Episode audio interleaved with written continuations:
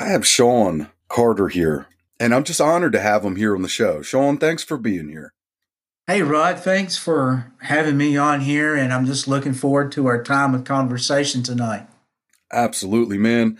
You got a bunch of cool information that it, when I found you, you were just like hitting nails on the head with topics that go under the radar. And I said to myself, this is definitely somebody I want to listen to here for a little bit, but then I want to talk with this guy. So it's an honor to have you on the show, man. You are a part of Unveiling the Paranormal, Christian alternative to the occult based paranormal sites, right?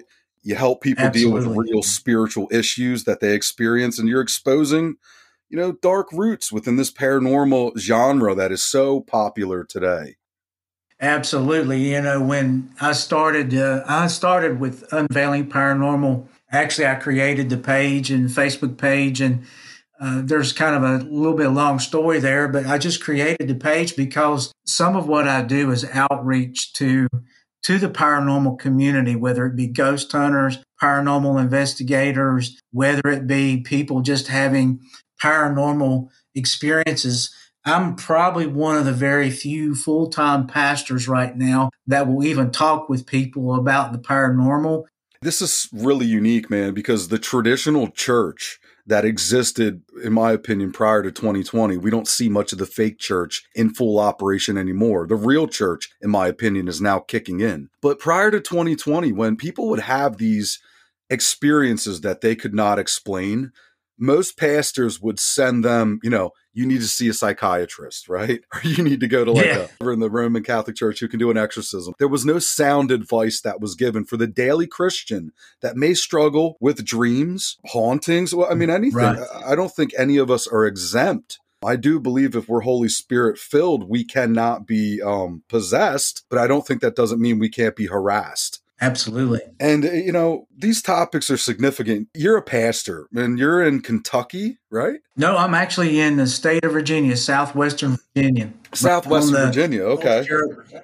Yeah, right on the uh, border between North Carolina and Virginia. There's a lot that goes on all across this country. I know there's a couple hot spots that are in big topic right now. You know, people talking about area, right?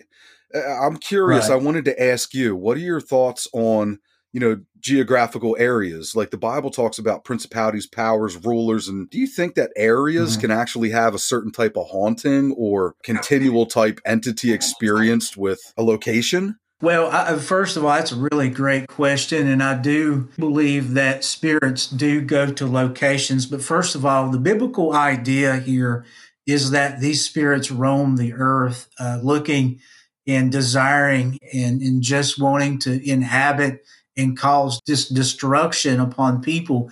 And so they roam everywhere. They're not coming from other locations like other planets and stuff.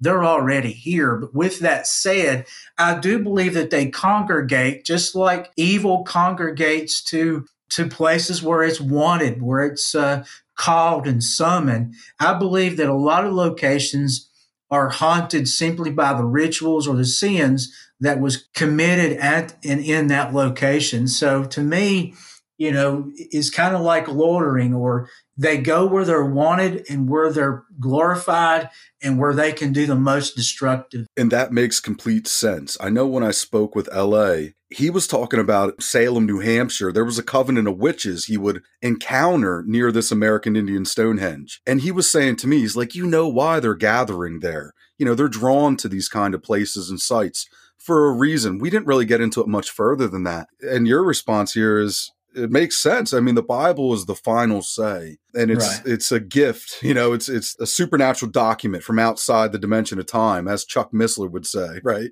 You know, the, the Bible is a supernatural document, and thank God that we can go to it and it has the final authority, and we can look at these things and go, God, how do we deal with this, and what does Your Word say? Now, you're a full time pastor. I want right. to ask you how did you start this journey, Shawn? You know, what kind of led you to where you are today, man? Just walk us into how you became the Shawn you are today. Well, you know, my family growing up did not go to church. My dad was an alcoholic, and I, I remember gas cans going through windshields, just the violence and, and the stuff through alcoholism. But I got to see God change that man from an alcoholic into a Sunday school teacher. And then, you know, I got started going to church more and more. I was baptized at 12 years old, but uh, through vacation Bible school, really, I started having experiences even before that point. I believe I'm not going to go into a lot of it, but I had spiritual encounterments with spirits and entities as a young child, as a teenager. That one of the major events in my teenage life, God actually showed me a supernatural encounterment when I was um, under the intoxication of some very powerful drugs. And it wasn't a drug induced hallucination. It was actually God, in my opinion, pulling me out of my body and showing me the evil that was around me. And so that put a zeal in my heart. I went to church. Um, I started hearing the pastors talk about demons, angels, Jesus, God, hell. And so I had a healthy view of, of the scripture. Yet when I asked pastors and people questions about what I experienced, they didn't seem to have a clue. And so I kind of felt like maybe they were just kind of holding information back, like there had to be a secret back room to Christianity that where they talked about these things. And yet, oh my gosh, when, yeah. you know, when I got to a point and I got older as a teenager uh, and a young adult, God began to to pull me into ministry. I started studying apologetics. Walter Martin. I got involved with studying Walter Martin. I started studying the kingdom of the, the cults. I, I started going in and because I also had family, extended family that was involved in what I would say occult, the area I live in, you talk about areas that there is certain areas that are, you know, like you talked about the Indian mounds, but there's other areas that I live probably within uh, two miles of a very well known occult site, ritual site on the side of a mountain. It's actually called Witches Mountain. It's actually where a lot of old time and from the 18, 1850s on, witchcraft was going out through the United States from this area. Even though my mom and dad wasn't involved, I had that peripheral spiritual warfare going on in the background. And as the Lord began to pull me into full time ministry, I started working with teenagers at my local church. I spent 17 years as a youth pastor. And during that time, God began to use me to pull people out of covens, out of witchcraft, uh, out of the OTO, out of Freemasonry, out of, you know, just you name it. I, that's where we're at. And so God just really began to use me in that area. Then I went into full time pastorate position and where I'm at right now. I also do Through the Black. I know you, you interviewed Tom Dunn here. I work with those guys doing a YouTube exposing the paranormal. I work with SRA victims. I mean, you kind of name it in the deliverance ministry, putting down altars. I mean, you kind of name it. I'm doing it. So kind of like boots on the ground. I can only imagine how many things you've encountered or experienced in this field. I, I, was talking with BDK about this. I thought it was awesome that the God of the Bible, the one who was mm-hmm. resurrected from the grave, he had one solution and one answer to all these ailments and problems that we face on this earth. But here the devil has Amen. like 50 different rabbit trails, you know, of how to get you snared or confused or, you know, some weird little thing to be a part of. And I just think it's it kind of proves that God's not panicking. you know, oh, absolutely. Pa- there's power in the word. There's power in His name. Man, like I said, when I was listening to you talk, for the first time, you were touching on some crazy topics, man. I'm like, wow. Would you be willing to share with me and the audience like a couple of the most extreme supernatural encounters that you had, whether it be like an exorcism or I don't know, like what kind of stuff do you deal mm-hmm. with? Well, I've I've had all kinds of encounterments, uh, obviously through deliverance ministry. That's kind of how it started out the you know i don't like talking a lot about the deliverance type things but i will share that you know, I've seen the eyes turn black. I've seen the, the unknown tongues being spoken. I've had people tell me things about uh, the future. I've had, you know, demonic entities to, to manifest and all kinds of things. And I've seen some uh, 50 foot wide orbs. I know that a lot of people probably are tuning out now, but uh, you, you see these kind of entities, you see spiritual things. I've seen just you probably name it, I've probably dealt with it. One of the most extreme cases that I've dealt with was a location that I was called to. I get a lot of calls, like I said, from from local people and from people who are dealing with spiritual things happening in and around their home. And they were seeing shadow people. And as soon as I walked on the property, one of the things I do is ask God to shut all the the, the spiritual stuff down. I don't want to deal with a a levitating person. I don't want to deal with this stuff. I just want to get in there and lead people to the Lord and get rid of the darkness. Amen. The Lord began to say, This is going to, you know, just put in my heart, this is going to be a, a long battle, but it'll be a, you know, it'll be a tough one, but it will be won and you have to be careful. And so as I was on the property, the manifestations were just going through the roof and no matter what was happening, it just seemed like a, we couldn't get a grasp on it. And the Lord just put in my heart, there's a ritual site on the, on the property. And so I asked the, the person and they kind of, their eyes went wide and, well, how did you know about that? And I said, well, that's not me. That's the Lord. And, and finally, long story short, we destroyed that altar. And in the midst of that, destroying that altar, a lot of, a lot of crazy things were being seen, but you know, the Lord prevailed and the darkness had to flee at his name. And, you know, after we led the person through renunciation, through, you know, confession of sins, renunciation, and, and that we started burning all the occult stuff and, and God just took that situation and just, man, it was powerful. And so those are just kind of the typical things that we see. so just a day at the office. I mean, that sounds crazy. Yeah, well, kind of. I mean, I, I kind of get at least one or two calls, you know, every so week or so. I mean, to deal with stuff like this, and it, to me, it's ramping up a little bit right now. I'm getting a lot more calls. Yeah. So this is something real quick, Shawn. When the Pope came to Philadelphia. I'm outside of Philadelphia, Pennsylvania. And this is about mm. what, five or six years ago. It was like a big deal, man. There's like a million people that just came from the surrounding area into Philadelphia. You know, people are like going crazy, right? And this is when I was right. really young in my belief. I remember, you know, I'm look, I'm watching on the news, I'm talking, I got friends in Philly. They're telling me what kind of what's going on. All these people are here. It's so peaceful. And I had such a disturbing feeling in my spirit. I felt mm-hmm. something in the, it felt like it was really high up in the air, right? But really heavy right.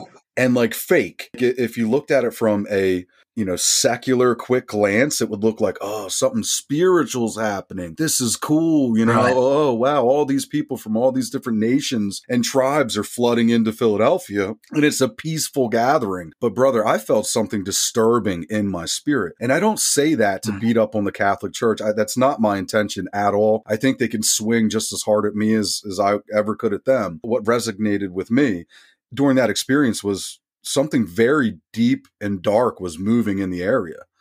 I, I mean, that's just what I felt. Like I said, I was so young in my walk then, not that I'm much further along now, but we can't help but bear witness to the things that really grab a hold of us. You know, I know there's some sects of Christianity today that you see some stuff go on and you're just like, oh my goodness, like that's not quite right. you know, like right. nobody should be running right. around barking like a dog and touching people. And then they all start barking like dogs and the whole place is like going nutty. I, I think that's a spirit of confusion. You know, when God says, I have That's not right. given you a spirit of confusion, but a sound mind of He gives us wisdom. He gives us, mm-hmm. you know, His expertise will momentarily allow us to even understand the situation. It's not of ourselves.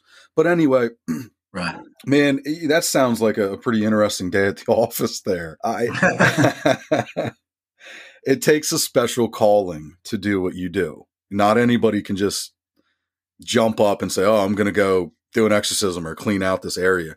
I think God has to really be with you if you're going to do that, you know? Not like, "Oh, this would be cool. Well, Let's give it a eh, try." Well, I, I, think you're right in one way, in the sense that I, I think you better be called and, and, you better have a relationship with the Lord. But to be honest with you, I believe every Christian has the the calling to actually do what I do. In fact, that's what I do. I train pastors and lay people. In the last two or three years, I've just been about trying to train people to do what I do. And if I'm called into a home, 90% of the time, I actually will have people saying, "Well, I'm seeing the demon behind you," and I say, "Well, let's forget the demon. Let's talk Jesus. Let's let's get you can you know hooked up into Jesus. Let's get you get in the right way because guess what? When I cast them out and I leave, they're probably going to come back. You need to learn how to deal with this yourself. You need to learn how to walk with the Lord. You need to be able to walk in your authority in the Lord. And so that's kind of what I do. 90% of what I do is discipleship, to be honest with you. Uh, it's just telling people about the relationship with Jesus Christ and how that they don't have to, you know, they don't they don't have to be scared of the demonic entity. And I don't want to go on a rant here, but I feel like I just need to say this real quick, and I don't want to turn the, the, the discussion, but one of the things I feel very important about is a lot of people, and we kind of hit on this, a lot of people think that because I'm in deliverance ministry that we're always hunting for demonic entities. Look, because there's nobody doing what I'm doing right now. Uh, yeah, a lot of my speaking, a lot of what I do is dealing with the paranormal. But really, the big deal is is if we would not real if we would realize number one, there's not a demon behind every rock. Okay, now, I, am going to give an illustration on this. And after I give this illustration, I'll turn it back over to you. It's snake hunting. I had a boss one time who was called a lot by people because he could, you know, where we live, there's a lot of water moccasins, a lot of snakes around in and around the branches and creeks and stuff.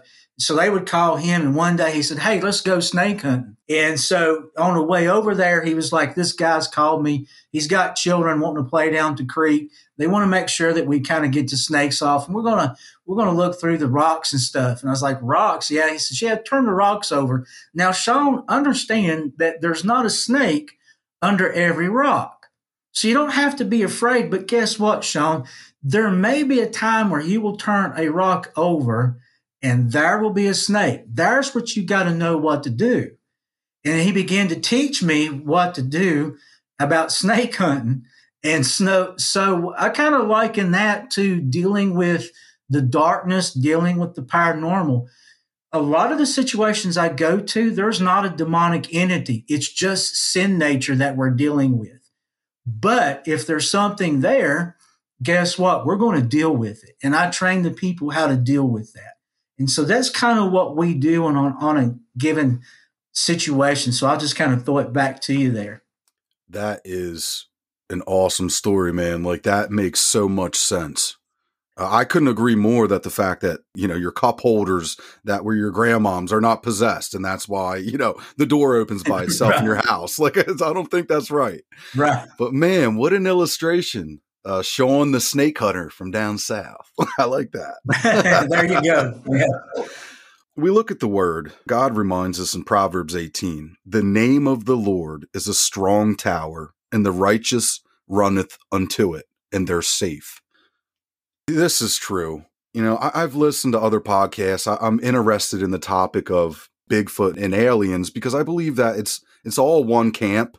I just believe that they put many different masks on and, and they meander and parade through with different images to just cause distraction, disruption. I hear a lot of people say that, well, my grandma went to church and I remember hearing the name of Jesus. And when this thing came close, I said, Jesus, help me. And it froze and got wide eyed. you know, and I'm like, hmm. Right. And, Absolutely. when we're terrified, you know, God is on the throne. And it reminds me also the scripture says a broken and a contrite spirit, the Lord doesn't reject if you're saying, "Oh Jesus," when you're dealing with something, you're saying, "God, like, are you there? Are you real? I need your help." And it just makes right. me think. Just makes me think, you know, because that name carries power and weight. No matter where you go, like nobody's going around saying in the name of Buddha, be gone, or you know, or Allah, or like that just doesn't right. work. It's does not even a thing. Right. But yeah, it's it's cool because like like you're saying, and I and I agree, and I didn't really look at it that way, but us as Christians, it is our job to deal with these things. And you're so right about the discipleship part. It's like you're not witch hunting, right? You're not going out and let, us dig some werewolves out of the field and and burn them tonight, boys. Like no, you're going out and you're discipling people and you're talking about the Lord and you're being bold and unashamed of the gospel. And along the way, just like in the Bible, you're going to encounter some of these spirits. I think of the the apostle Paul. He got worn out after a couple of days of this uh, woman, right, who keeps saying, here's the servant of the most high God. He's getting annoyed. So finally he casts whatever the spirit was out of her. And then the guys are all upset because they're like, that was our moneymaker. She was a fortune teller. You know, I mean, that's in the right. New Testament, guys. Hello, that's in there. If you're listening, that's in your Bible. but in the book of Job, he has an encounter with an entity in the middle of the night. 412. Job 412, the hair on his body stands on end right? An entity, or, right. I forget the wording there. I guess it depends on the translation you're listening to, but it moves past him. You know, he's frozen in fear. The thing whispers to him something along the lines of, "Can a righteous man be or stronger than his creator?" I, I mean, it's it's in the Bible to see these things continually pop up as time goes on. Not that it's our focus. And Shawn, that's where you hit the nail on the head. That's what the church, I think, also needs to look at. We need to evaluate exactly what we're talking about tonight. And we need to come get together, get rid of those religious strings that are causing people to point fingers at each other and say, I'm right, you're wrong, we're wrong, you're right, whatever, right? We need yeah. to just look at the Bible because these things are going to come up eventually, but we don't make a full time ministry on, hey, did you see any lights in the sky, man? I mean, I talk with people about stuff. Brother, I'm willing to go down the rabbit trail, but I always bring it back to the Lord. Because one of my things is like, listen, all of these things are under the submission of Christ. None of these things supersede who he is. When he says he he literally has allotted principalities, powers, and rulers, I mean these I believe there was fallen angels, right? I believe in Genesis 6 4, when it says that the Beni Elohim, you know, they fell, okay, they disrobed of their former state and they came and took wives and gave birth to the Nephilim or the you know, I've heard people say, well, that means the earthborn, or it's gigantus in the Greek. It means giant or, or earthborn. And it's like, listen, something really weird right. happened and the outcome wasn't good. and God's telling us about it, you know? Right.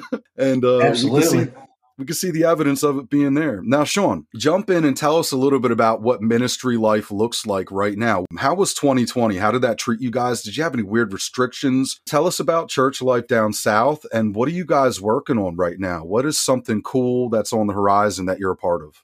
Well, as far as the actual physical church that I'm a pastor of right now, we've we're actually running a little bit better numbers than we was pre-COVID. You know, we we're doing a lot more teaching on the internet, which has actually brought us more people inside of the church physically here locally. We only closed for two weeks, you know, when we thought that the that bodies were dropping in the streets of China and, and all those places, we thought we might ought to check it out and be careful. But when we realized what was happening, we we kind of started coming back to church and, you know, we took precautions, but yet we got involved with just preaching the gospel, teaching like we always have, doing more things online. Now that's kind of dealing with the, the physical church, but I believe God also kind of, you know, in 2020, I started working with Tom Dunn and Through the Black.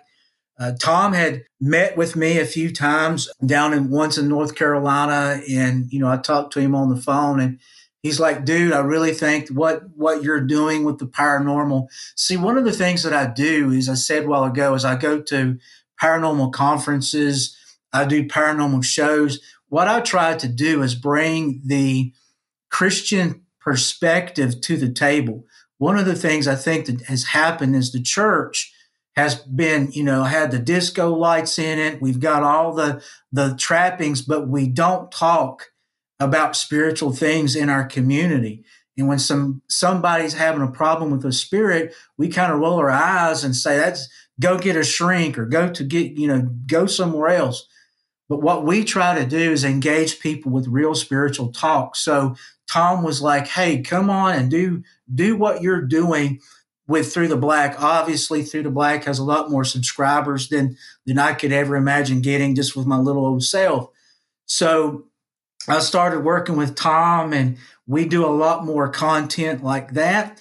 As far as what we're working on right now, uh, God has wanted me to do more and more what I call freedom revivals which means I basically just go in and start preaching, casting out demonic entities, talk about healing, talk about the Lord, disciple the Lord, do prayer drives in the community, uh, prayer walking, dealing and confronting the, the dark powers in that community, dealing with the Freemasonry, dealing with the witches, dealing with the covens. Every community has them. And, and let me just say this when we talk about high capacity, high volume places like the mounds, forget that. You've got them right there in your town. You've got them right there a lot of times in your church.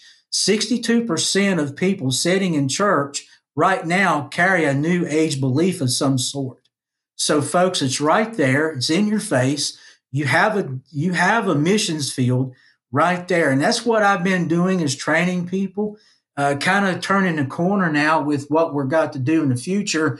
I know Tom's got some projects in the works as far as through the black, but what I'm doing is just doing the the freedom encounters right here locally, doing a lot of counseling with SRA victims, doing a lot of uh, engaging with the paranormal community. So, um, my next show this week, I do a show every Thursday night on Through the Black. And also, you can go to Unveiling the Paranormal YouTube page. Just type it in. You'll find my old ugly mug on there. And uh, you can and I got like close to 40 or 50 videos right now. You can just go see the past shows. But next week's show, I'm actually going to start dealing with the topic of the UFO. I haven't really dealt with the UFO topic. So in the next few weeks, I'm going to start dealing with the UFO uh, from a biblical standpoint and go into some very interesting topics. So people can check that out. So, Shawn, probably be releasing this episode around that same time. I spoke with Drew Graffia and LA Marzulli, where I'm going to be interviewing both of them again here on the show. And cool. we're going that direction where we believe the UFO phenomena is stronger than ever. People are waking up to it. I agree with LA and his work, his diligent work over all these years of taking that biblical stance on the great deception. Like right. Chuck Missler would say, this is a managed agenda. You know, we, we can see the, the events Absolutely. that are transpiring yeah. here are definitely not by accident. Let's talk a little bit about that because it's going to be cool. I plan on dropping your episode and then, you know, I'm hoping it, it works mm-hmm. out with LA. And then I got some other awesome people lined up that I, am hinting towards that t- that idea and topic and have been because I believe we're coming to the end of that disclosure that was in the COVID bill where they were going to I don't know, mm-hmm. release mm-hmm. all this information to the public about unidentified aerial phenomenon and what. Let's talk a little right. bit about that. What are your thoughts on, you know, the government concealing these things from the people for possibly so mm-hmm. long, all the way back beyond Roswell? And what is your approach when we're taking a biblical stance? If you were talking with somebody at a UFO conference, what kind of language would you be using what are your thoughts? Well, there? unfortunately, unfortunately, in the Christian community, there's so many divisions with this that. So I'll just kind of very quickly give my my understanding with this. Now you'll have one camp in the Christian community that there's every single alien and every single UFO incident is a demonic entity, and and that's kind of where I kind of stand eh, for the most part. Uh, at the same time, eh, I also give the even though I don't believe, and I'll, I'll, preface this next part, I don't believe that there's extraterrestrials on other planets. I think we're it. Okay. However, I don't think that we should shut the door of the possibilities necessarily that there may be other life forms out there. We know in the scriptures there's seraphim, cherubim, ophanim, or, you know, ophanim. It depends how you want to pronounce that. And we know that there's entities that's being described in the heavenly realm that that you know if we met them right here on earth we would say you know that's a funky looking dude. You know what i'm saying? So you know we know that there's there's things out there. Now some people want to debate extra dimensional and all that. I personally believe that we must put everything out there as a dark entity because one of the reasons why one of my ministry points in dealing with the paranormal, and when I'm dealing with a ghost hunter, if I'm dealing with somebody with a UFO topic, here's my main thing. The, the Bible says that we are not to talk with the dead, nor are we to talk with spirits. Deuteronomy 18, we, we look at Leviticus 22, we look at a lot of these scriptures. But we must realize one of the reasons why that God says that, number one, is that it is possible to talk to these entities. It is possible to talk with the dead. If it wasn't be so, the Lord wouldn't say, don't do it. So there's a reason why he says, don't do it. The reason I believe, and we see throughout the scripture, is that we cannot divine or, or tell what kind of entity that we're talking to. We can't tell uh, just like you pointed out, Job chapter 4. If we look at Job chapter 4, verse 12, this guy was influenced by a spirit. Now, get that. He was influenced by a spirit and influenced so much that he is now giving advice to his friend. However wrong it is, he's still using that encounter. And I see so many people doing that today they're they're they're listening to these entities and nine 99.9.5 are going to tell you something against God, against the Bible. They'll put that one little percent in there that may even sound a little Christian so that the Christians will even buy it. And, and I hope that makes sense. Now, I'm going to jump a little bit right here and just say, and I'll probably make some people mad with this statement. But I think of what the government's doing right now, the COVID bill. Listen, they have put CIA operatives out there. I'm not going to name names, but there's people who have claimed that they're CIA operatives. They've worked with ATIP. All this stuff is a false disclosure, getting people hyped up, getting the UFO community community hyped up. They're giving them a bone for what they're doing. We have technology out there that is blowing people's minds. And I believe they're just, you know, I, I love listening to like the Black Vault and some of these other guys who's kind of been on the fence and saying, you know, folks, let's let's be careful how we and this is my approach. And, and I kind of throw it back to you. You know, we better be careful that we don't fall in, you know, all these years, don't trust the CIA, don't trust the government, don't trust what the government's saying. And then all of a sudden, we're championing their supposed disclosure. I mean, that doesn't make sense to me. So I'll just kind of throw it back to you there. This is why I do what I do. I love talking with people like you. I love finding brothers in the Christ, you know, that are elbows or knees or forearms, biceps that have a special ability and strength. That was, they're part of the d- design to uncover and to work against that for the glory of God. But there's a million messages and signals of confusion and chaos just whipping around out there in the wind and, and, everybody's clinging on to one or the other or maybe 10 of them or if you're a buddhist maybe you have a thousand gods that you worship. It, it, all this stuff is just going right?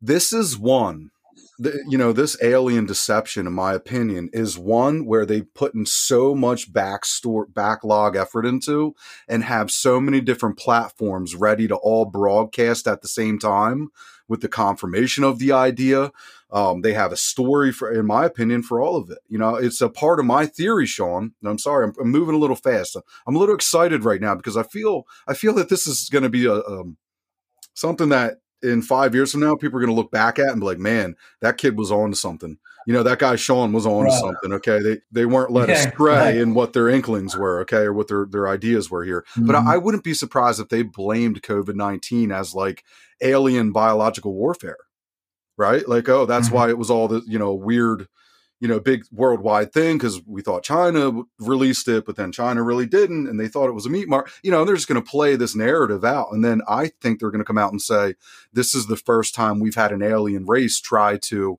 I don't know, maybe poison us mildly dumb us down a little bit, you know, for their approach be- right. because there's good ones and bad ones battling in the heavens. Now the Bible's very clear. There's a battle in the heavens. Look at when, you know, one of the one of the archangels is there and they're disputing over the body of Moses. You know, the, the angels like the Lord rebuke mm-hmm. you. You know, you see Satan there. So there's disputes, there's battles in the heaven, there's principalities and powers that are clashing. We know the story of Daniel when he's praying for 21 days. The angel shows up. He's like, "Yo, dude, got held up. We were, you know, fighting against these guys. Had to call in a higher recruit than me. You know, Michael had to come down and right. open up some doors for me to get through because God heard your prayer on the first day. So we know there's a battle in the heavens." And I think that right. disconnect, Shawn, the disconnect from the modern church to understanding the supernatural realm as the Bible depicts it surrendering our experiences to it and saying, God, what do I do with this? I need some clarity on this thing that I experienced or seen, whether it be a light in the sky or some dream, or whether you have the gift of prophecy and and God's using your mouth to speak things that are yet to come to pass. I, you know, all these different things. It, we could spend hours kind of just compartmentalizing everything, but really, what I'm getting at here is the enemy has put in this equal amount of time like secretly, like they've been meandering through in the background,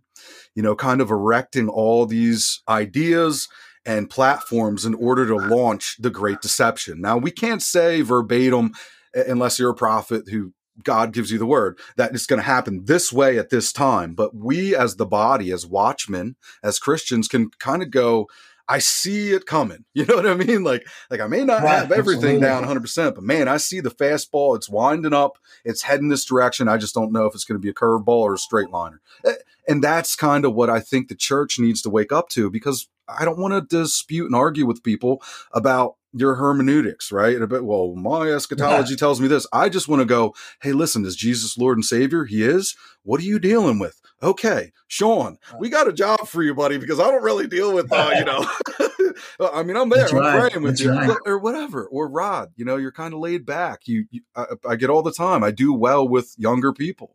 I'm going to be 33 this mm-hmm. month. I, you know, I look at my stats on the show. You know, like 42% of my downloads are coming from millennials. And here I am with the Millennial right. Mustard Seed podcast. So that's a generation of people where we need to just be raw, organic, and get in and say, guys, I, you know, I'm not ashamed of this. Do you have an ear to hear?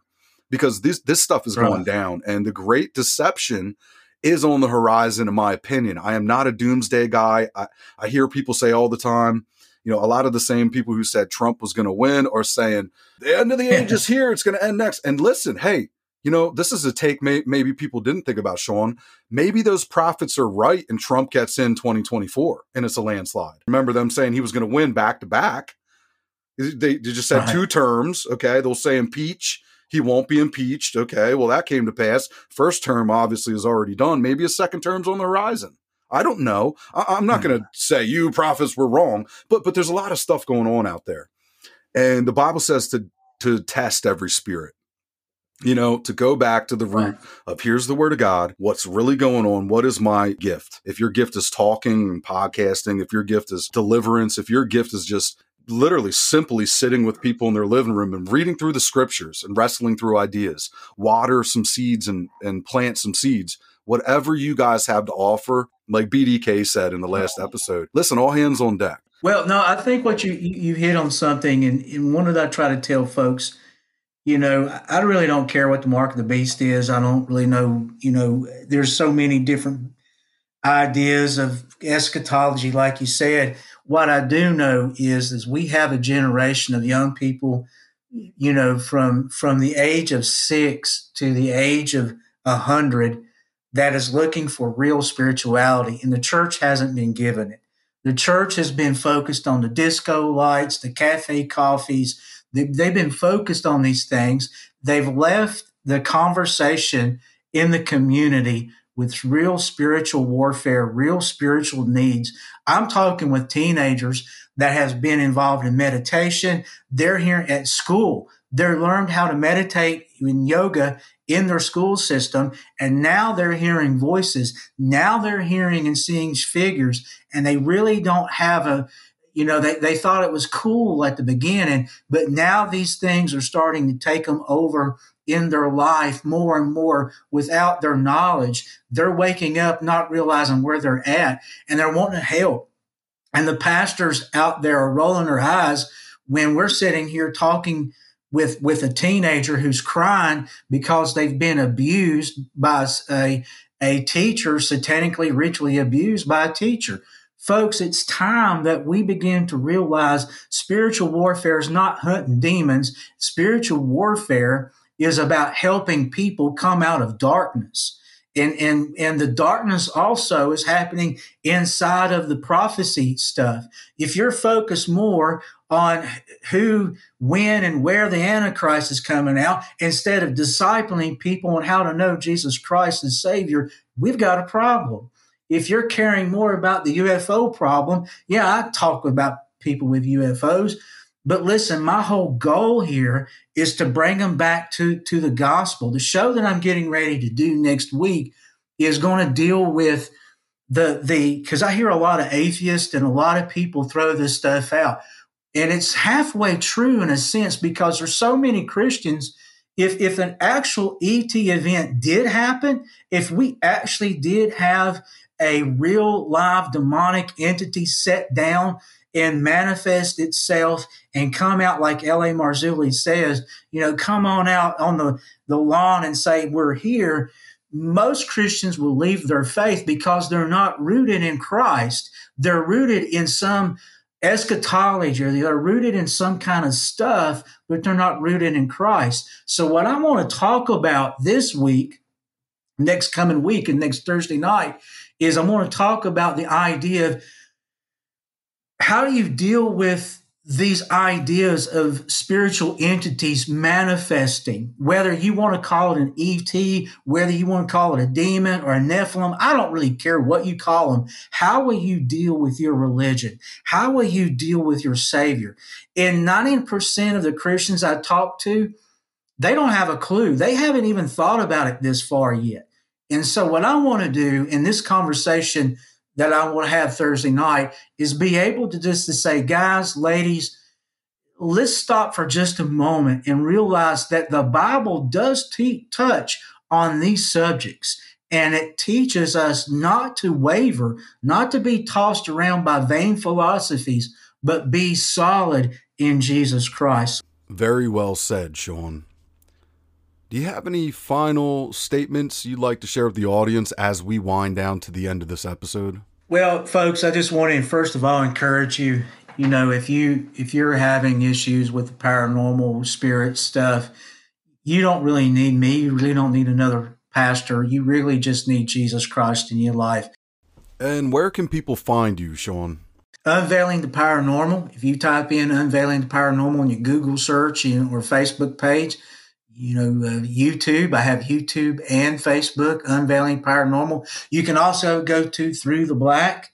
Uh, if you need me, you can contact me. You can also maybe look me up on the internet, Shawn Carter Ministries.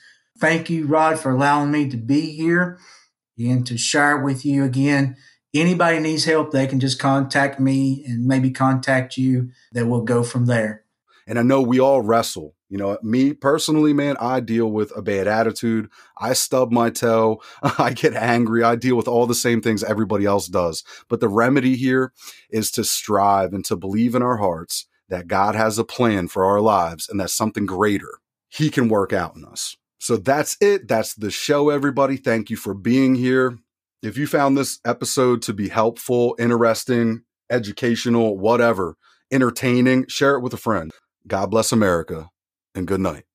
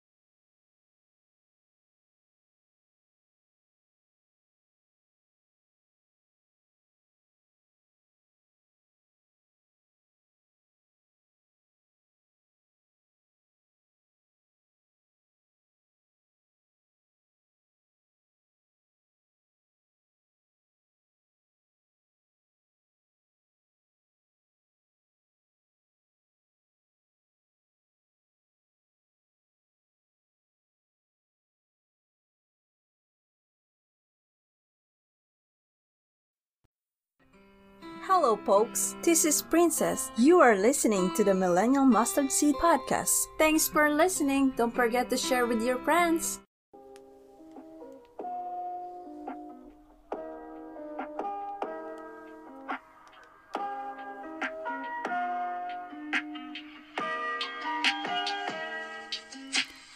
You guys, I'm so happy that you're back here with me again tonight. This is your host, Rodney.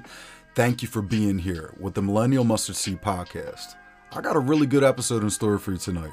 I have Derek Gilbert here from A View from the Bunker, Sci Friday, Skywatch TV. I know you guys have heard of him. Listen, he's a wealth of information. This is a really exciting episode. Derek even talks about a potential dogman experience that he might have had at his house in the Ozarks. This is a, wild roller coaster ride of an episode. Thank you for being here. Let's jump right into the show, guys.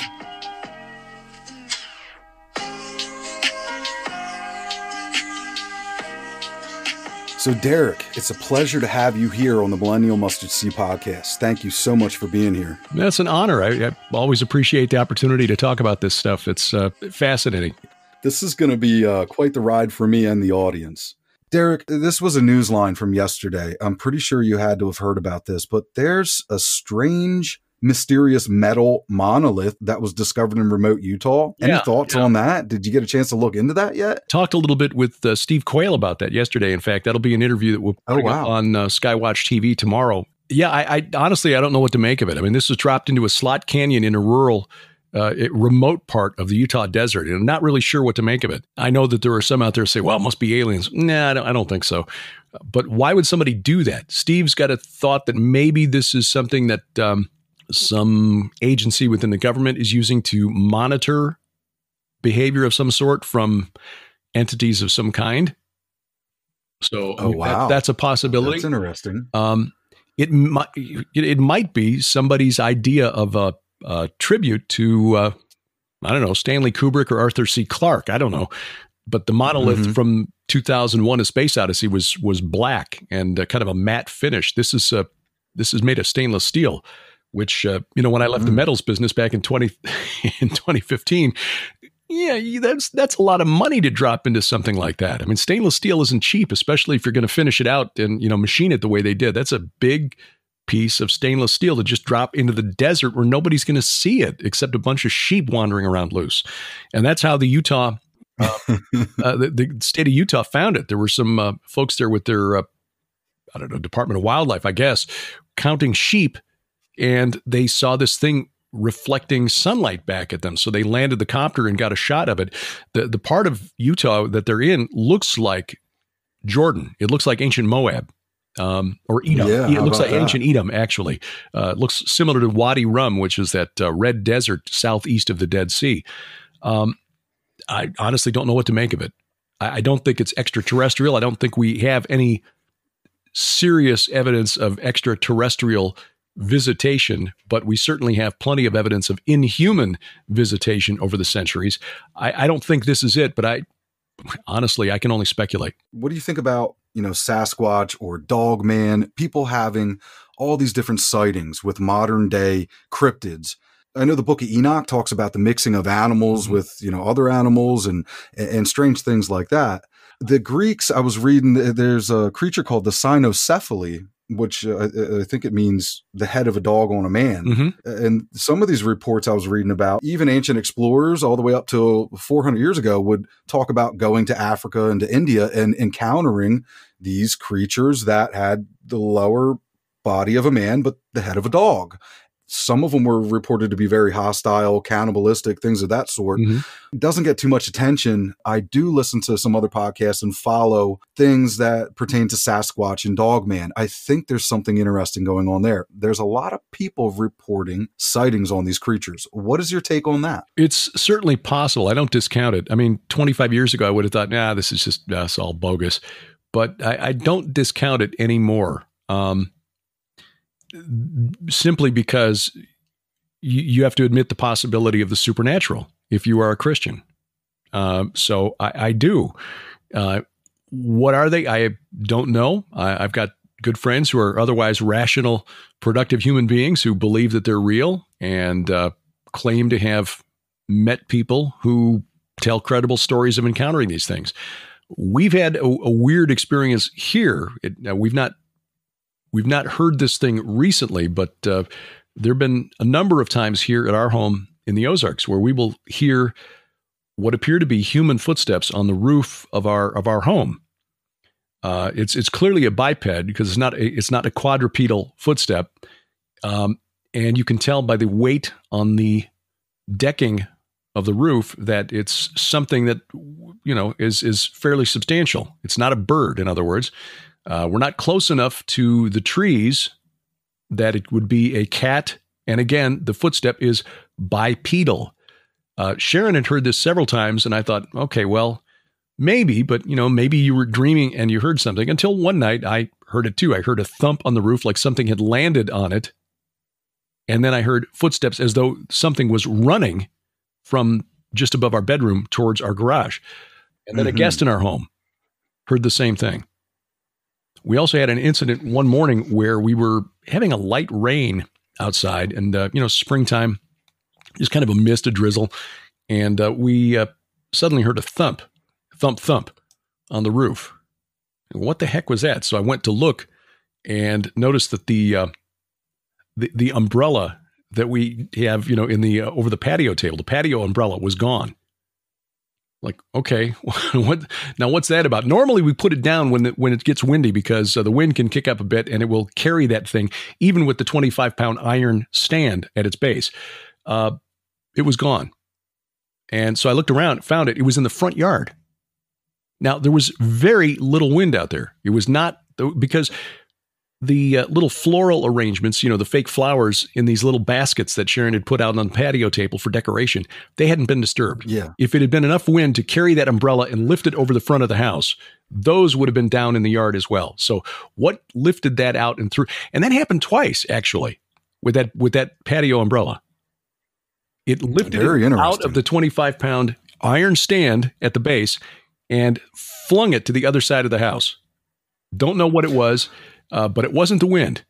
So, do I think something like a, a dog man or something might have done it? I have no idea, but I'm not going to discount the possibility that they exist. A lot of people are having experiences as I believe we grow towards the end of this age. Something happened to me one of my cars, the starter had failed. I'm over at my mother's house and I'm laying there in the driveway replacing the starter. She's sitting out there talking with me. Well, in broad daylight, I see an orb float. It must have been about 50 feet off the ground, Derek. And the thing gracefully floated. And I'm not talking about dandelions or, you know, a bubble or something like that. This was an orb. It didn't quite pulsate, but it had like an intelligent movement to it. Hmm. And this was very strange for me. I'm laying under the car. It's about 10:30 in the morning. And I say, Mom, look at that. Do you see that? So she stands up to look, but the sun was in her eyes. But because I was laying under the car, I was able to peer out. Mm-hmm. You know, obviously, I'm explaining to my mom what I seen. Uh, I didn't feel any fear or anxiety about that. I just was very curious. I'm like, wow. So I didn't really want to tell many people. Just that was an interesting experience for me. Well, Derek, it was only about two months later, and my stepdad races motorcycles.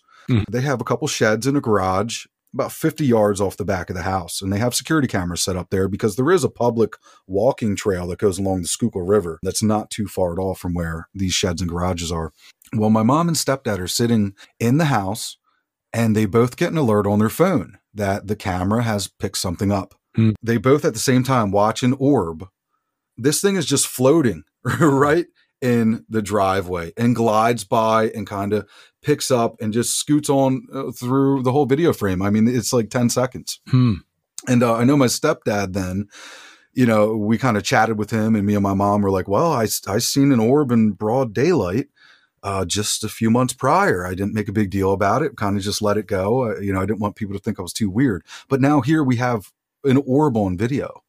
And I think it's interesting. A friend of mine, Tony Merkel, who has the Confessionals podcast, I was chatting with him recently and we're hanging out and we're talking. He was telling me about a supernatural experience he had with somebody he believes was trying to put a curse or a hex on him. They they tried to coax him to come over and they said, "Oh, we want to hear about the Bible." And Tony, who's a Christian, but he interviews people who have strange supernatural encounters. He's like, "Okay," so he finally makes plans to come over to this guy's house and you know, the guy ends up being a whack job you know, telling him there's ghosts in the house and all the strange stuff. Tony's kind of like, eh, I got to get out of here, man. You know, I thought you wanted to hear the gospel. This isn't what you made it seem mm-hmm. to be.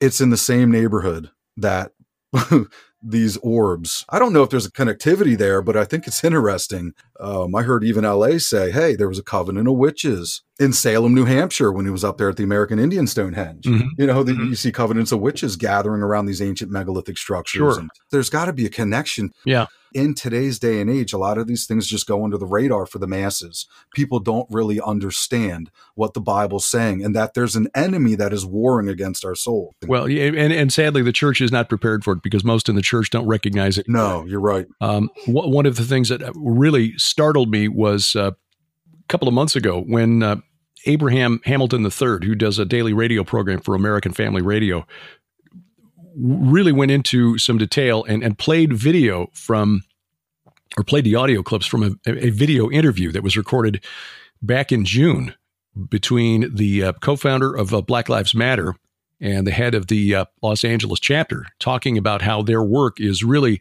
spiritual more than racial. It's really a spiritual work.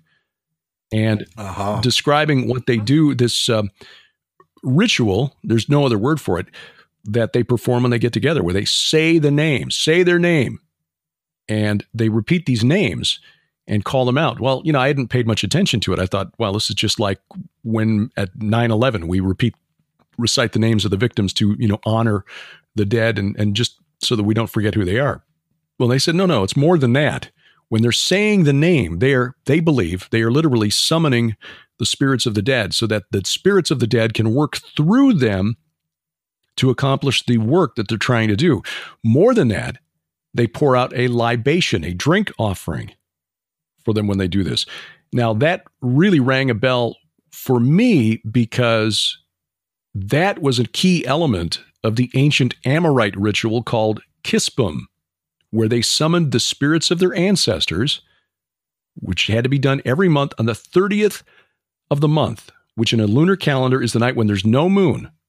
I mean, even 4,000 years ago, they understood the night with no moon is the night when the veil is the thinnest between the worlds. This was the responsibility of the eldest son of the family, the, the heir of the family estate. He had to take over this ritual and summon the family, well, the, the spirits of the ancestors, but they were considered the family gods. The, the teraphim that uh, Jacob's father in law had, the family gods that uh, his wife Rachel stole, that's what these were for this monthly ritual where you had to summon the ancestors and then you would feed them. Scholars have broken down the ritual from texts that have been dug out of the sand in ancient Syria, from ancient Syria, from ancient Iraq. The uh, Amorites brought this into Mesopotamia when they emigrated there around the 23rd, 24th century BC.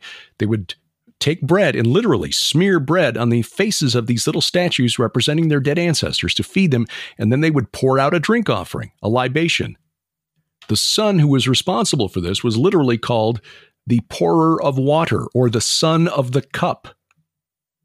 And this was such an important thing that people who didn't have children would make would would uh, contract to people who would perform this ritual after their death because it was believed that if you died and you didn't have your descendants, if your descendants didn't perform this ritual, you were condemned to starve for all eternity. You would live on dust and clay if your mm-hmm. descendants did not perform this ritual. So here you've got in the 21st century on the streets of America, these people who are following the leaders of, of what they believe is a racial justice movement and believe that they're just performing a ritual to m- remember those who have fallen in violent encounters with the police, when instead what the organizers of this organ of this group are doing in their minds, is literally summoning these spirits, pouring out a drink offering to them, and then concluding the ritual by saying Ashe. Ashe comes from the uh, religion of the Yoruba people of Nigeria. and is part of their religion. Uh, I forget the name of it off the top of my head, but it is the uh, basically it's the wellspring from which we get the uh, religions in the New World, uh, voodoo, and um, oh, there, there's another that uh, is is similar to it. Um, that I'm forgetting it. Uh, the, the, Chicago White Sox manager back in uh, 05 when they won the World Series, uh, Ozzie Guillen was a uh, practitioner of it. But anyway, uh, this mm-hmm. is a, a religion that is literally dealing with the spirits of, well, demonic spirits, just like the ancient Amorites who believed that they were venerating the dead, just like the ancient Greeks and Romans when they venerated the heroes, were literally venerating the spirits of the Nephilim. The origin of demons, as we showed in veneration, believed by the early church for the first 400 years after the resurrection. It was the default understanding. It was the, the consensus of the early church that demons originated from the spirits of the Nephilim. This is described in the book of First Enoch. Um, again, it was Augustine who kind of got us off that track and uh, got us to an no, no, no. It was the the righteous sons of Seth who uh, married the wicked daughters of Cain. That's what Genesis six was all about. It's like no, no, that that was not the understanding yeah, of the early church. That was Sethite view, right? that's the Sethite view. That was not the understanding of the early church. When you read what the early church fathers wrote about the origin of demons, the consensus view for the first four centuries after the resurrection was that those were the spirits that proceeded, the hybrid spirits that proceeded from the, the, the children of the sons of God, the B'nai Elohim, or the Watchers, and the daughters of men. And we have gotten away from that uh, for the last 1600 years. Thank you, Augustine. Brilliant theologian, but wrong on that point, but a key point on which to be wrong. Because now we see things like the Day of the Dead celebration in Mexico as nothing more than a cute cultural thing that Mexicans do to just honor the spirits of their ancestors. No, I'm sorry, but it's messing with demons and it's a it's a practice that goes back more than 4000 years to ancient Mesopotamia. And the Black Lives Matter co-founder the head of the Los Angeles chapter openly admit that that's what they're doing. They are performing this ritual on the streets of America today when they say the name. In fact there's a video out there that people can find of um, uh, Dr. Uh, Melina Abdullah who's the uh, LA chapter uh, head performing this ritual and pouring out the drink offering inside a Methodist church in, in Hollywood and the people there in the church are like, wait a minute, wait a minute. You're you're making offerings to demons here. Uh, nobody's just no, no big deal. No big deal because we don't understand what we're dealing with in modern day America. The interesting thing to me is that, uh, and I'm not an expert on the history of the Yoruba people, but as I understand it, they emigrated west from the area of uh, Sudan around the uh, 8th or 9th century AD because they were pushed out by uh, uh, Arab Muslims who were expanding their territory from Arabia. And uh, so they may well have been in that uh, circle of cultural contact with uh, the ancient Amorites going back, you know, maybe a thousand years earlier, um, and and uh, picked up on the, the practice then, and then just brought it to West Africa when they emigrated. So, but whether it was physically through physical contact that way or just through contact from the spirit realm, the principalities and powers who intercede and intervene in human affairs, that ritual is now taking place in 21st century America on our city streets.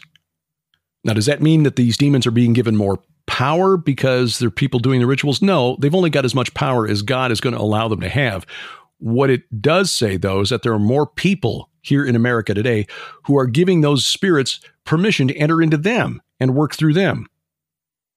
And that's resulted in what we've seen is like the the most costly period of violent protest in American history, the protests connected to Antifa and Black Lives Matter in 2020.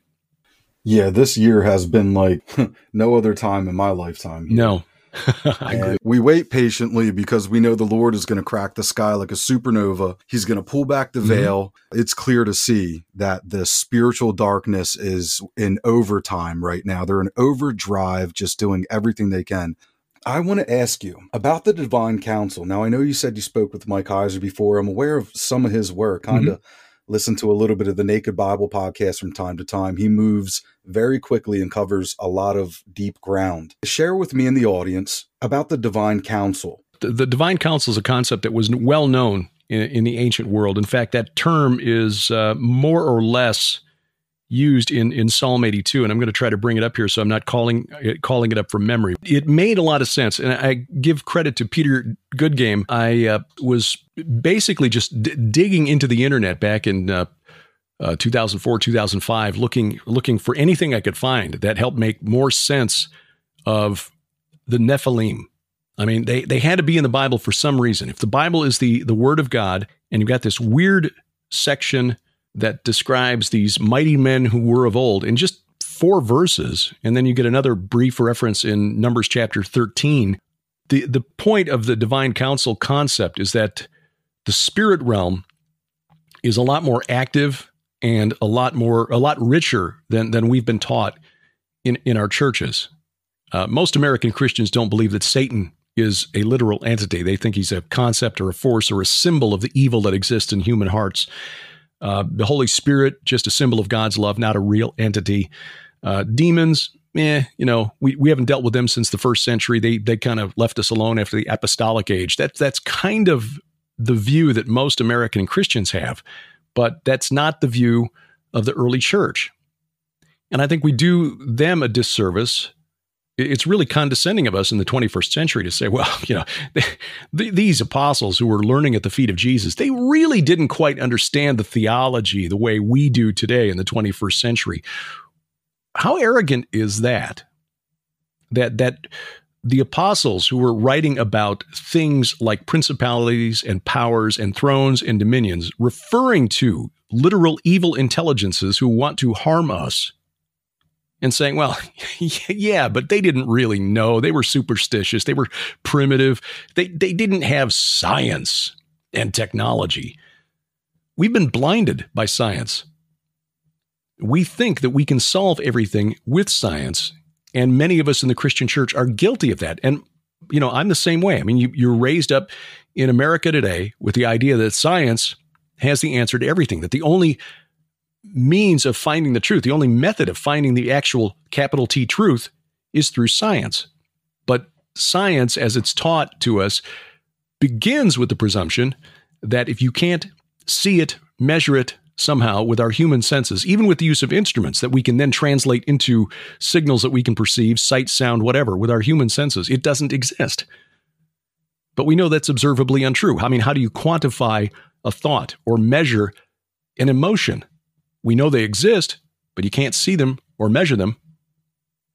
And yet, we're willing to say that God does not exist because we cannot perceive him with our human senses or the instruments that we can create with which we, you know, point at the stars or whatever. It is a, a fundamentally flawed worldview, and for Christians, it should be absolutely ridiculous. Our default setting should be a supernatural worldview. We claim to believe in a God who spoke the universe into existence and literally raised himself from the dead.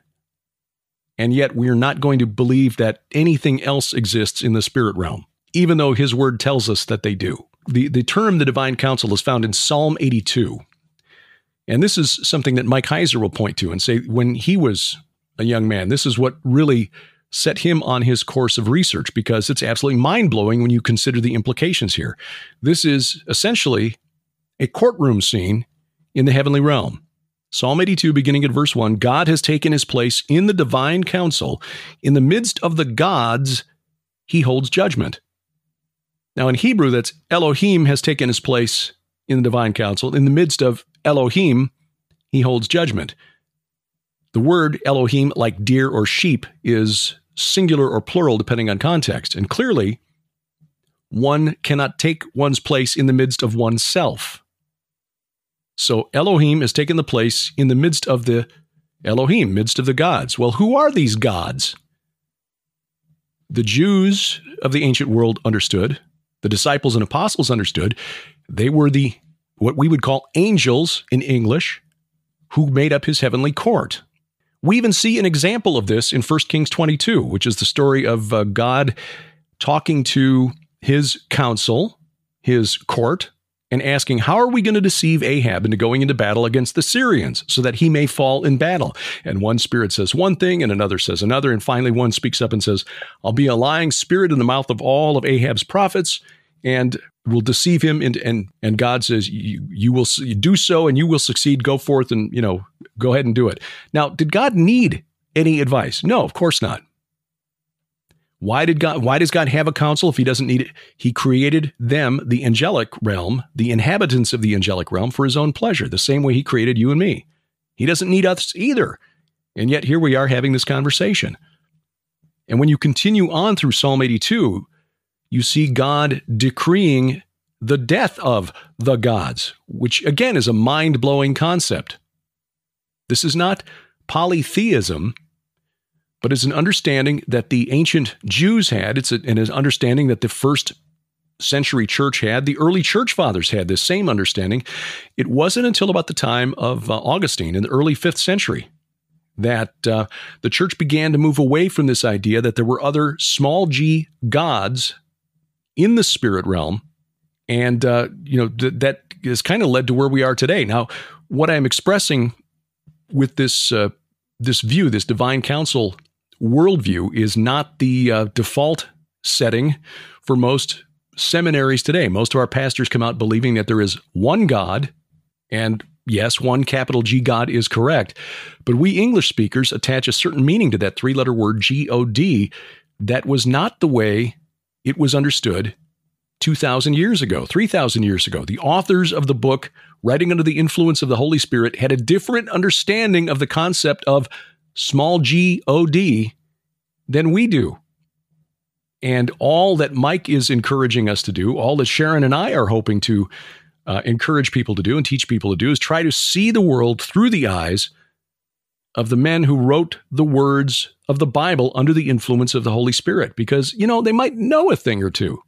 Derek, even when we look into like, you know, the ancient Greek culture, all the way from Africa to Northern Europe, you know, the Middle East, Asia, the American Indians, they all have carvings etched right into the rock depicting battles and encounters with chimeras. And we see Correct. it written all over history. It's amazing. So, what is the connection between these ancient mythological creatures with the Bible? I mean, how would you, you know, express what the Greeks were were dealing with and writing about? Now, how does it all kind of intertwine together with the Word of God? Well, that was really the uh, the reason I wrote the book Last Clash of the Titans. Uh, again, getting back to the idea of the Nephilim and uh, their the term by which they were referred to later, uh, Rephaim. In the, in the course of researching my first book, the uh, the Great Inception, I, I started just searching through academic papers looking for references to the Rephaim, just to see if there were other cultures around the ancient Hebrews who knew what those things were. Uh, the, the Rephaim are mentioned uh, a little bit in uh, Deuteronomy and in uh, Joshua, I think there's a reference in there's a reference in Genesis as well. Uh, the the war of the nine kings, the five who come from the east to do battle against the uh, uh, the four kings, um, Sodom, Gomorrah, and their allies, and they have to defeat Rephaim tribes in the Transjordan, the lands later called uh, Ammon and Moab and Edom, on the way down to uh, the region around the Dead Sea. So the Rephaim were known to the Hebrews, but did Moses just make them up to try to demonize, so to speak, the people that the Israelites were going to push out of the land of Canaan? Well, it turns out no. The Rephaim were known, and not only known to the Canaanites, but they were venerated, worshiped by the Canaanites. And there's evidence going back to the time of Abraham that uh, in northern Syria, uh, the Amorites, who, by the way, you, that's almost interchangeable with Canaanite. The uh, Canaanites were just Amorites who lived in the western part of uh, ancient Mesopotamia. Um, they understood the role of the Rephaim, who uh, by the time of Moses and the Israelites, only Og, the, the, the uh, conquest of Canaan, only Og was the last of the remnant of the Rephaim, but uh, they were venerated by the uh, neighboring Canaanites as uh, these mighty kings who lived in ancient times. Oh, okay.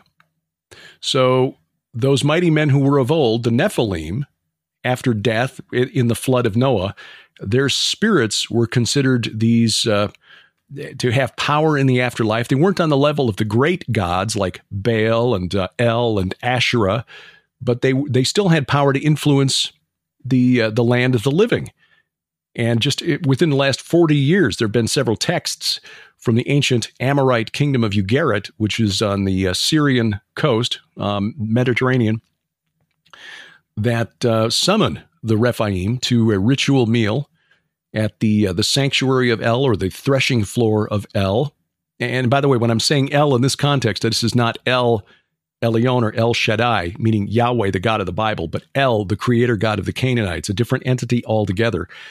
Um, this threshing floor or sanctuary of El or, or tabernacle of El is, uh, according to scholars, most likely the summit of Mount Hermon, which, if you're familiar with the Genesis 6 account and the uh, parallel account in First Enoch, which expands on it, that's uh, where the Watchers, the sons of God who saw that the daughters of man were fair, that's where they descended and made their mutual pact to corrupt humanity by taking wives, mingling their seed with ours, and teaching us things we weren't supposed to know. Um, so these Rephaim are summoned to this ritual meal where it is believed that the name of El, and that's a whole nother discussion, just the, the name theology. The name is not just the reputation of the God, there's a power to it. It's like another aspect of his uh, uh, of his personhood, the name of El would revivify or resurrect the Rephaim. And these texts literally say that when they're summoned, they mount their chariots, they travel first one day and then another, and then arrive at dawn of the third day. So, I mean, that, that to me was mind blowing. But what was even more astonishing was finding a paper from 1999 by the Estonian scholar Amar Annus, A M A R A N N U S. He's done some remarkable and Mike Heiser will, you know, he's the one who pointed me in in his direction.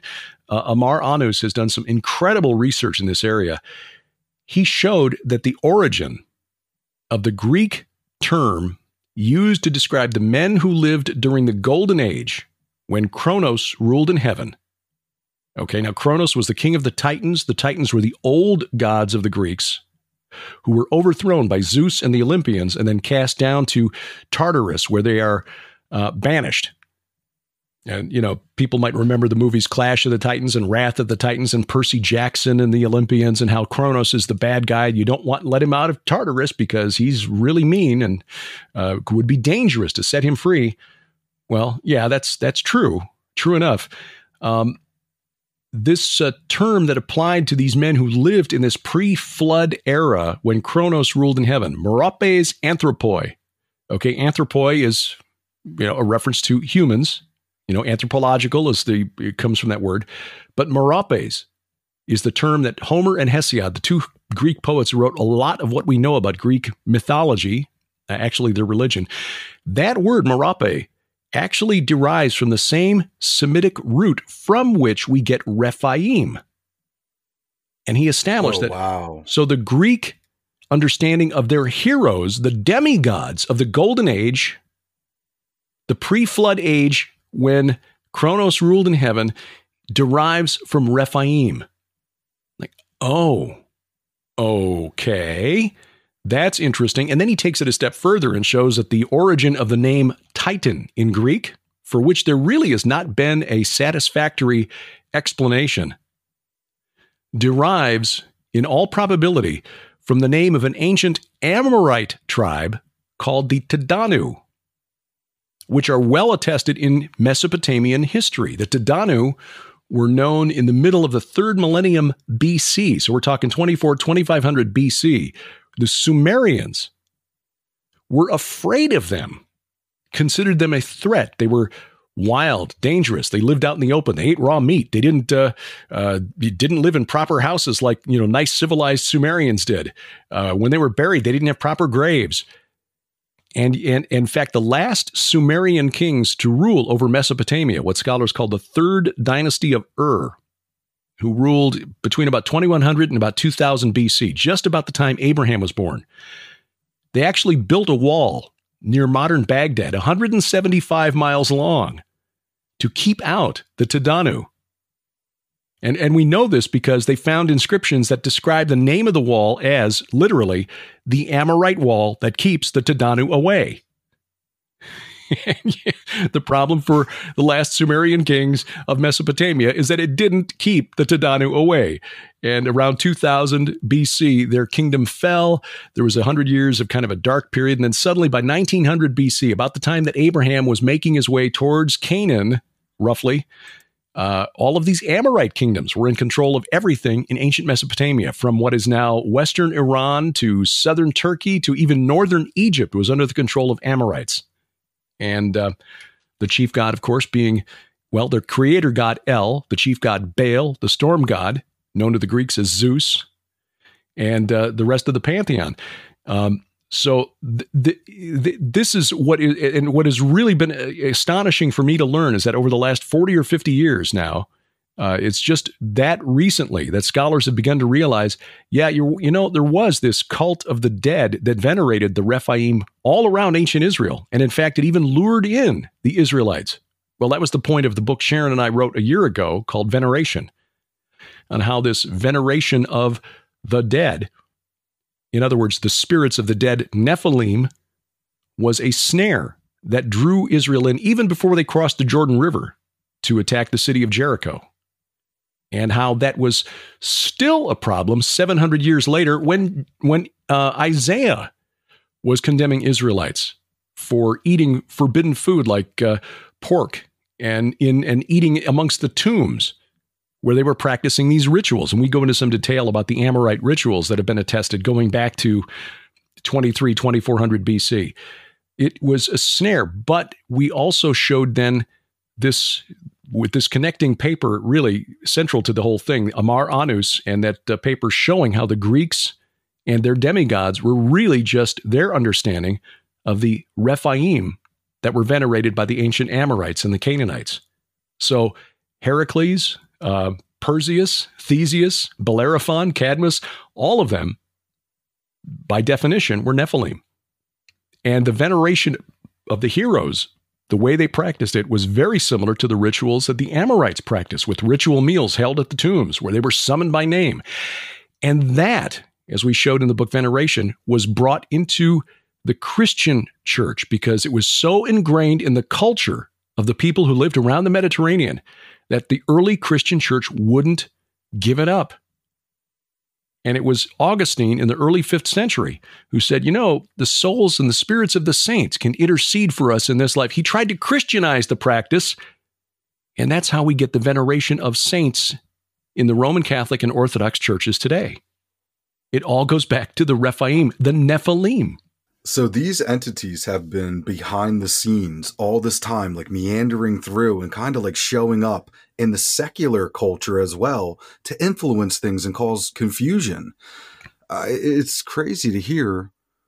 It sounds crazy, but when you start looking at this and realizing that uh, the information on which we are basing our conclusions is peer reviewed secular research from archaeologists and epigraphers who study these ancient texts you, you can't reach another conclusion. This is not internet level research. And I don't you know belittle internet research because that's what got me started down this whole thing but in order to make sure that we got the right conclusions we wanted to go beyond Absolutely. you know stuff that i found at somebody's website or or what have you show me the work of the archaeologist what does this text actually mean how does this connect to that and when you when you start piecing the puzzle together, the picture becomes clear that yes, these entities have been interfering in human uh, in human history since the beginning. Uh, and, and Mike Heiser explains it in his book, The Unseen Realm, which, if your listeners haven't read it, they really need to, as foundational to all of this. I'm on the edge of my seat right now, just listening. I'm like, oh my goodness. so, real quick, I want to ask you about this, Derek. In the Psalms, where Jesus is saying, my God, my God, why hast thou forsaken me? And he goes on to say, and strong bulls of Bashan have right. encompassed around me. Mm-hmm. The bulls of Bashan, are they also in reference to the spirits of the Nephilim? Oh, absolutely. Yeah. Bashan was the region to the south and southeast of Mount Hermon, and it was known in the ancient world as literally the entrance to the netherworld. Um, we knew that this was the case, but uh, Sharon and I stumbled onto some information from the Israel Archaeological Association or the Antiquities Authority. That's what I'm looking for. The IAA, the Israel Antiquities Authority, on the locations of dolmens in uh, the Golan Heights. Now, dolmens are, are megalithic funerary monuments that are made out of really, really big stones. A lot of them are uh, just a simple trilithon construction where you get two big slabs of stone standing vertically parallel to one another and then like a tabletop across the top. Um, looks like a real simple version of uh, you know Stonehenge. Put a bunch of them in a circle, you'd have something like Stonehenge.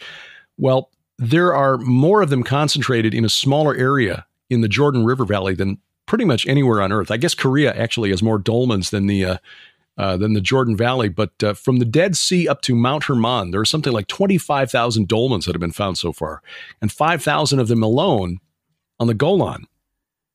Well, the, the Israel Antiquities Authority has a map of the location of these dolmen fields.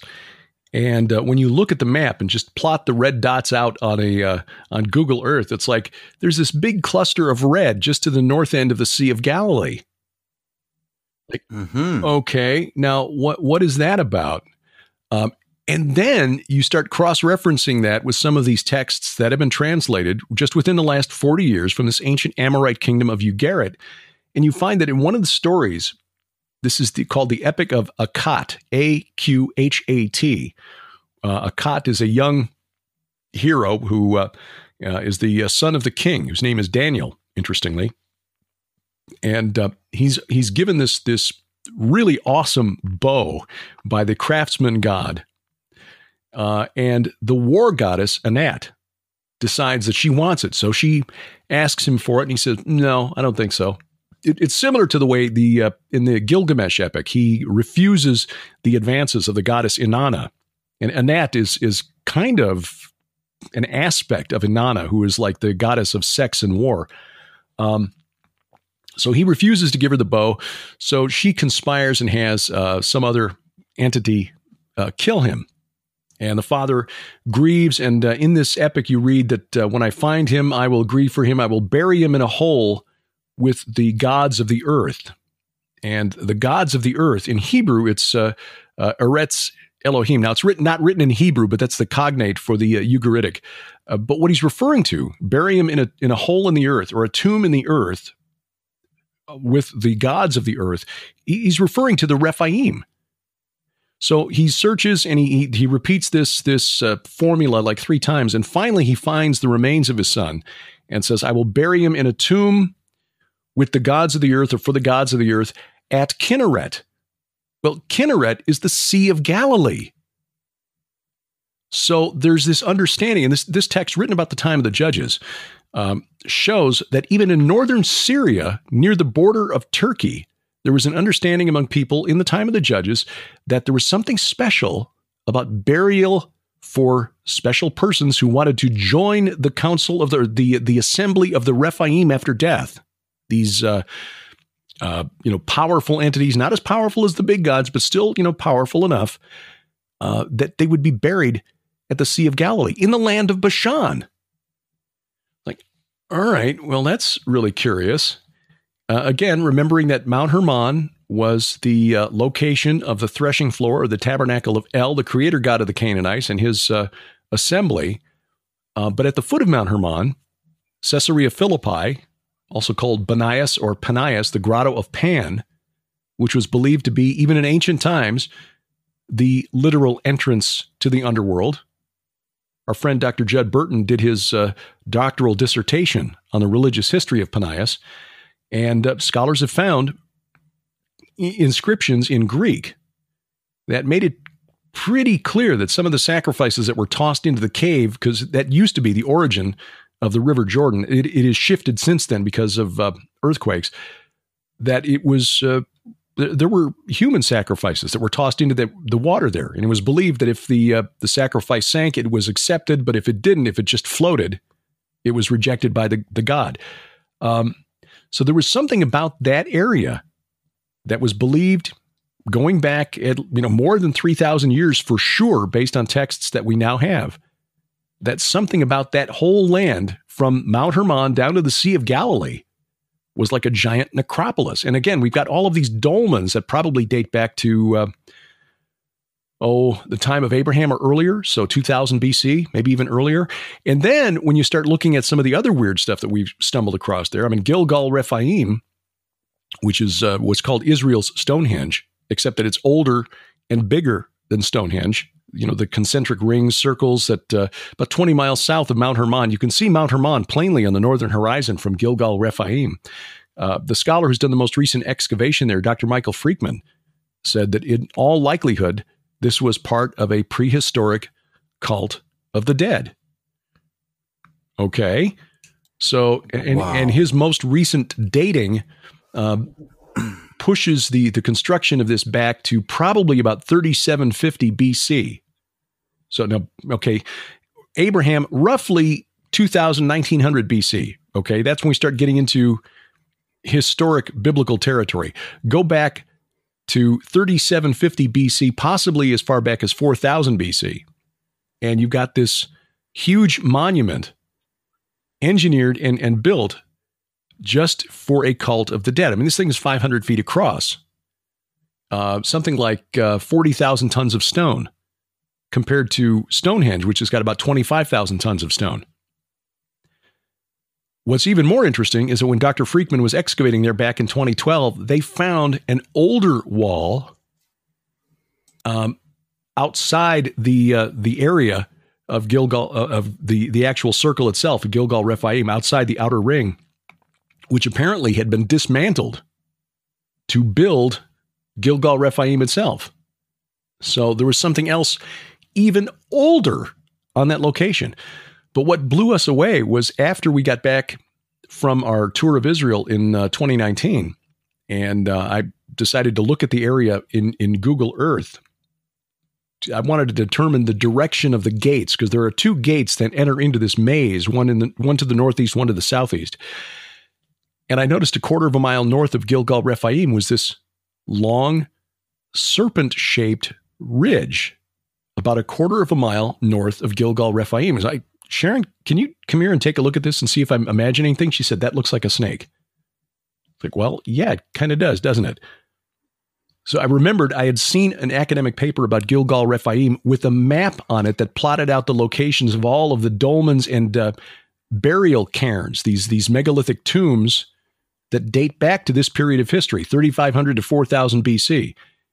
And lo and behold, all of the, the, the tombs in that area are clustered with a few exceptions, but they're clustered on the back of this three quarter of a mile long serpent shaped ridge. Now, interesting. Why would they do that? Now, is this ridge natural? Well, most scholars believe that it is, that it was just like a big blob of lava that, that hit the earth in a weird shape and cooled there. But it's 20 to 25 feet high is about 3,700 feet long, three quarters of a mile, which means that it is about three times longer and about four or five times higher than the Great Serpent Mound in Ohio. And it's covered with 130 dolmens and about a dozen megalithic cairns, which are just big piles of rock under which somebody was buried. Um, dated to that same period of history and maybe a little earlier. And what Dr. Freikman uh, said was the, the thing that's really bizarre is that at some point around 3500 BC or thereabouts, there, there were a few dwellings on the back of this. Maybe, I don't know, the caretakers for the property? I don't know. But all of these uh, burial, these tombs and cairns are on the back of this thing, none of them on the low ground between it, the quarter mile between it and Gilgal Rephaim. Um, at some point, they knocked in the the they, appeared to have knocked in the roofs of these houses that they were dwelling in, blocked up the doors, broke all of the uh, the, the basalt utensils that they used in the home, like bowls and things like this, just broke them, and then set the whole thing on fire, and then buried it, and then left, and was not resettled. Nobody knows why. Absolutely weird. Now, what does this have to do with the Bible and biblical narrative? We're just saying, look, uh, we got this long serpent shaped thing covered with tombs, a quarter of a mile north of this big site for venerating the dead, within eyesight of Mount Hermon, in the middle of a place called Bashan. And oh, yes, the word Bashan in Hebrew is a cognate, which means same word, different language, for the Ugaritic word Bathan, which means serpent. In other words, Og of Bashan was ruling over a land that was literally called Place of the Serpent. And now, if you want to get into Revelation, what's even more strange is this there was a, a myth in ancient Akkad, um, you know, the land of Sargon the Great, going back to probably 2600 BC. Now, bearing in mind that that was uh, probably, what, 1200 years, 1300 years after this uh, long serpent shaped ridge was abandoned. Okay. Uh, there is a uh, an inscription, a, a, a, piece of artwork that's on display at um, where is it? The Bible Lands Museum in in Jerusalem, maybe. But anyway, it depicts the uh, the hero warrior god Ninurta battling a seven headed serpent. And uh, one of the heads, by the way, seems to have suffered a mortal head wound. For anyone who's familiar with Revelation chapter 13, that should ring a bell. But what's fascinating is that the, ty- the name of that seven headed serpent in ancient Akkad is Bashmu. Bashmu is the Akkadian form of Bathan or Bashan. So you got this seven headed serpent that had to be defeated by the warrior god in order to create order out of chaos because that seven headed serpent was just another name for Tiamat or Leviathan, the chaos dragon. and, and, its name was Bashmu or Bashan. So Og of Bashan. Is it a coincidence that when Moses and the Israelites not arrived, their first military target was not Jericho, it was Og of Bashan? Yes. Oh my god! I know it's mind blowing. We're we're going to write a book next it's, year. Uh, in, in, fact, it well, it may have been pushed back because we pitched another idea to Tom Horn. Uh, but we we plan to write a book simply on um, this this this story of the uh, primordial serpent representing chaos that had to be defeated. Um, and certainly this this mound in Bashan will be part of it, but uh, it, that will probably factor into another book that we're writing next year anyway um, on that whole region and the supernatural connections along the Jordan River. As I sit here and just listen, I'm I'm enamored. Uh, you're a wealth of knowledge. You covered so many things tonight. I'm really excited for the audience to hear this episode. I hope maybe next year I can have you back. Love to. I, I love to learn, and I you know credit my mother. You know, God bless her. Mm-hmm. She's 83 years old and still with us. And uh, every chance I I, I want to take every chance I have while she's still with us to give her the credit for teaching me to read and to love it, and teaching me to learn and to love learning. Um, but more than that, she was a school teacher in her younger days. You know, one room schoolhouse in the middle of North Dakota. Um, decided she didn't like the winters there and moved. But uh, anyway, that spirit, that that love of teaching too, I think has been passed down to me. So uh, you know, when I get opportunities to talk for people who enjoy hearing the things that I'm excited about, uh, happy to do it anytime. Well, any last words you want to say to the audience before we uh, wind down to the end of the episode here? I, I know that a lot of us have been looking at the uh, the presidential election here, and it's really easy to get very angry about what has gone on. Um, I, I, think anybody who thinks clearly and is not overly biased one way or the other can say, yeah, there are real inconsistencies here. It is just highly, highly improbable to the point of impossibility that. Uh, that the man who's likely to be inaugurated January 20, 20th is is was actually the winner of this election. But the one thing we need to remember is that in all things, you know, January 21st of 2021, no matter who is inaugurated, God will still be on the throne. But we know, as Jesus told the apostles, that he has gone on ahead of us to prepare a place. In his Father's house, there are many mansions, and if it weren't so, he would have told us. God is still in control. And if he's allowing this, it's only because he's getting ready to do something. Something perhaps even more incredible than we can imagine. So we are to keep in the word, keep praying, and then stand back and marvel at what God is about to do. Well, that's it. That's the show, everybody. I hope you enjoyed this with Derek Gilbert. What an excellent episode. If you found this episode just help you look at things different and got you on the road to digging deeper into God's Word, I ask you share this with a friend. Coming to you from southeastern Pennsylvania, God bless America, and good night.